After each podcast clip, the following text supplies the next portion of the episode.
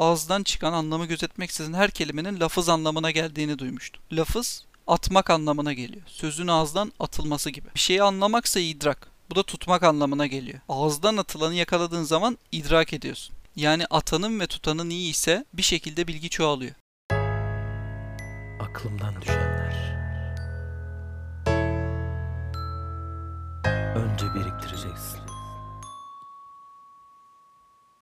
Selamlar, ben Emre. Teknoloji devlerinin veri havuzlarına bıraktığımız izleri kendi adıma sesli mecralara da taşıyorum. Bu bölümde adını okumakta zorlandığım iki isimden yola çıktım ve öğrenmekten bahsettim. Bölüme başlamadan hemen geçen bölümü değerlendirelim ve bu bölüm hakkındaki girizgahı yapayım. Geçen bölümü tekrar izledim ve dinledim. Girişte okuduğum belli eden robotumsu ifadeler gördüm. Bunun da önüne geçmek için burada herhangi bir metinden okumayacağım. Direkt notlarımı aldım ve konuşacağım. İlk bölümden çok daha keyifli olacağını düşünüyorum. Şimdi de yeni bölüm için özürlerimle başlayayım.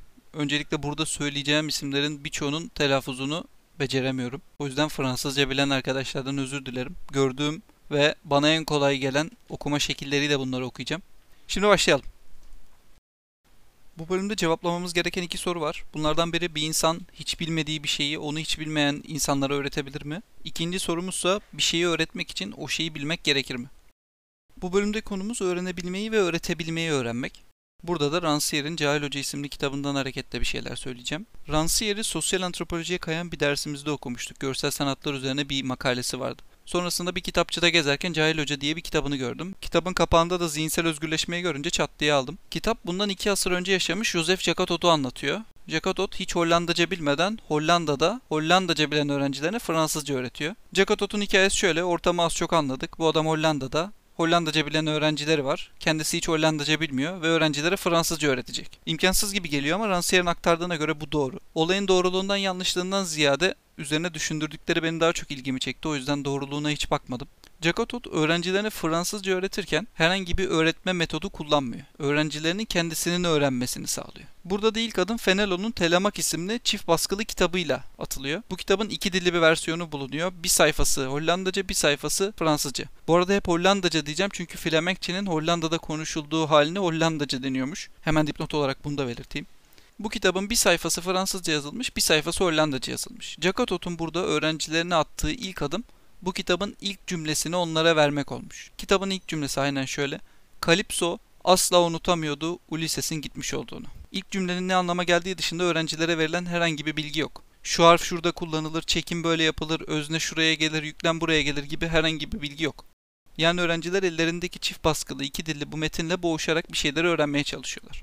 Rancière, Jacquardot'un metodu üzerinin 2 eğitim modelinden bahsediyor. Biri eski yöntem, diğeri evrensel yöntem. Eski yöntem adından anlaşılacağı gibi hocanın öğrenciye bir şeyler aşıladığı anlattığı model. Evrensel eğitimse ortada herhangi bir hocanın olmadığı, öğrenmek isteyen kişinin o konuyla boğuşarak bir şeyleri öğrenmesi anlamına geliyor. Evrensel eğitimin en büyük artısı uyaranları ortadan kaldırması. Burada hemen başka bir kitaba daha gidelim. Jonah Lehrer'in Hayalet diye bir kitabı var. Bu kitapta sağ ve sol beyin üzerine çalışmalardan tutun bir fikrin nasıl ortaya çıktığına dair düşüncelere kadar birçok şey var. Kitabın benim adıma en dikkat çekici noktası, bir şeylere odaklanmıyorken yeni fikirlerin akla gelmesi üzerine yazılan kısım oldu. Yani şöyle düşünün, yürürken, duş alırken, o konuyla alakalı bir şeyler yapmıyorken o konuyla ilgili en yaratıcı fikirleriniz aklınıza geliyor. Yani yaratıcılık bir bakıma odaklanmanın tersi üzerinden ilerliyor. Bir konuda bir şeyleri üretmeye çalışırken ve tamamen onunla boğuşurken bir şeylerin nasıl olacağını kestiremiyor olabiliriz. O yüzden sıkıştığınız anlarda, yaratıcı bir şeye odaklanmakta sorun yaşadığınız anlarda çıkıp bir yürüyüş yapmak ya da duşa girmek, o konudan uzaklaşmak çok daha mantıklı bir yol olabilir. Evrensel eğitimi yeterince övdük, şimdi konuyu biraz daha açalım. Yine ilk bölümde olduğu gibi biraz daha alalım. Şimdi sosyal bilimlerde Foucault ile birlikte iktidarın sadece siyasi bir kavram olmadığını anladık. Herhangi bir şey üzerine tahakkümü bulunan bir şey oranın iktidarı anlamına geliyor. Tam da burada bir aile örneği verilebilir. Şimdi tırnak içinde söylüyorum, aile reisi kavramı bir ailede otoriteyi belli eder.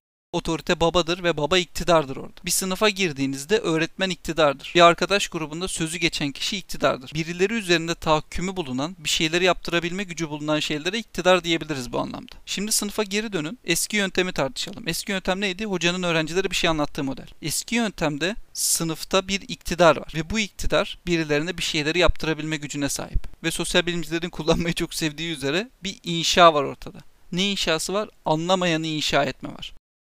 Birileri size bir şeyleri anlatıyorsa orada aynı zamanda anlamayan da inşa ediliyor. Yani siz bir sınıfa toplanıp hocayı dinlediğinizde, sınıfa girmeden önce bildiklerinizle, tabi dersi dinlerseniz, girdikten sonra bildikleriniz arasında fark oluyor. Ama Rancière burada tam olarak şunu diyor. Siz sınıfa girip hocayı dinlemenizle birlikte konuyu değil, hocanın o konuyu kavrayış şeklini ve aktarma kabiliyeti neticesinde bir şey öğrendiniz. Siz o konunun özünü öğrenmediniz. O yüzden de diyor ki zihinsel özgürleşme için evrensel eğitim çok önemli. Beyninizi başkalarının düşünceleriyle pranga altına almayına geliyor bir yerden sonra. Bir şeyi öğrenmeyip başkasının ağzından onu duymak demek, başka bir zekaya tabi kılınmak anlamına geliyor.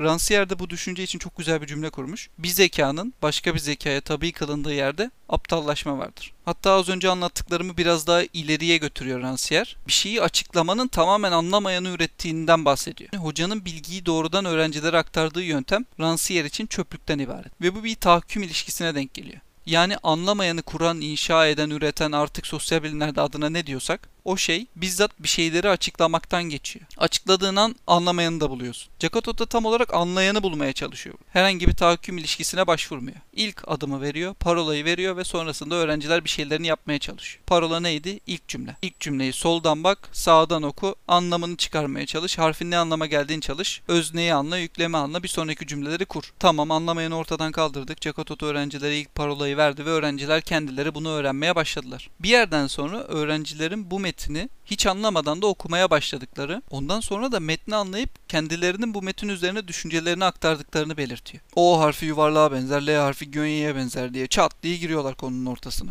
Kitabın adının esprisi de buradan çıkıyor zaten. Hoca bir şeyi bilmiyor. Hoca sadece yol gösteriyor. Gösterdiği yol da kendi çıkarımları değil. Doğrudan orada yazanın ne olduğu ve öğrencilerin onun üzerine yapacağı yorumlardan geçiyor. Rancière burada anlamaktan da bahsediyor. Hep hocanın ve öğrenme gözünden bakmaktan ziyade anlamanın ne olduğuna da bakıyor. Anlamak tercüme etmekten başka bir şey değildir yazmış mesela. Gördüğünüz şeyi alırsınız, kendi zihninizde yorumlarsınız ve içeri sokarsınız. Yorumlamadan soksanız bile onu düşünürken, onu ifade ederken kendi cümlelerinizi kullanırsınız. Hepsini ezberleyecek haliniz yok. Tam da bu bağlamda düşüncelerimiz aslında birer tecrübenin ürünü. Bir şeyler söylemek isterken bir şeyleri tercüme ediyorsun. Diyelim ki 20 yaşındasın ve 20 yıllık bir hayat tecrüben var. Bu 20 yıllık hayat tecrübesinde anladıkların ve öğrendiklerin, okuduğun, gördüğün, dinlediğin şeylerin tercümesinden ibaret. Hani çok meşhur bir söz var ya, Facebook'ta böyle siyah arka planın üstüne beyaz yazıyla paylaşıyorlar. Ne kadar söylersen söyle, anlatabildiklerin karşındakinin anlayabildiği kadardır. Mesele biraz da oraya geliyor yani. Burada hemen başa dönelim. Kitabın bir bölümünde insan bir zekanın hizmet ettiği bir iradedir diye bir cümle var. Bu cümleyi temel alırsak Rancière'in dediği gibi zekanı kendinden başka bir zekaya bağlarsan aptallaşmayı doğuruyorsun bir bakıma. Burada daha az önce söylediğim iktidar konusu devreye giriyor. Yani buradaki zihinler de aslında bir iktidar. Hoca orada bir şeyler anlatırken aslında iktidar ve onun zekası da bir bakıma senin zekan için bir iktidara yol açıyor. Tabii bu tahakküm ortadan kalkınca öğretmene ne gerek var oluyor? Burada Rancière öğretmeni tamamen dışarıda bırakmıyor. Öğretmenin buradaki temel görevi öğrencinin bilgilerinin doğruluğunu sınamak değil, öğrencinin dersine ne kadar dikkatli çalışıp çalışmadığını anlayabilmek. Şimdi bu öğrenciler zihinlerini hiçbir zihne kiraya vermeden bir şeyler öğrendiler. Burada da özgürleşmiş birey olarak karşımıza çıkıyor. Peki özgürleşmiş birey neler yapıyor? Özgürleşmiş birinin asıl kadir olduğu şey özgürleştirici olmaktır. Bilginin anahtarını vermek değil, bir zekanın kendini başka her zekaya ve her zekayı da kendine eşit gördüğü zaman ne yapabileceğinin bilincini kazandırmaktır. Yani kimsenin üstün olmadığı bir ortamda bir zekanın neler yapabileceğini anlatabilmektir bir bakıma. Potansiyelini ortaya çıkartandır. Tabi burada şöyle de bir durum devreye giriyor. Bu görüş tamamen insan zekasının eşit olduğunu savunuyor. Pedagojinin zekayı geri zekalı ve ileri zekalı diye ikiye böldüğünden bahsediyor Rancière. Buna katılmadığını dile getiriyor. Ama şöyle bir durum var. Zeka bir şeyleri anlayabilme hızına verilen bir isimse şayet bu söze katılmak pek mümkün görünmüyor. Yine de temeli bu düşünce üzerinden kurarsak, yani bütün zekaları eşit varsayarsak, dehanın temel noktası çok çalışmak ve disiplinli çalışmak gibi düşünülebilir. Buradaki çok çalışmak ve disiplinli çalışmak da herhangi bir tahakküme başvurmadan, herhangi bir hoca olmadan. Bu konuda da son dönemin en çok konuşulan isimlerinden Jordan Peterson'a başvurabiliriz. Peterson'ın düşüncesine göre, dehalar kusura bakmasın diye bahsediyor bundan, zekanın en sık görülen uygulama tarzı tekrardır diyor. Beynini başka bir beyne bağlamadan bir şeyleri öğrenebilmek akıl sahibi bir varlık yaratıyor. Bu akıl sahibi varlık da her şeyden önce kudretini biliyor. Bu konuda kendisine yalan söylemiyor. Neyi nasıl yapabileceğinden haberdar.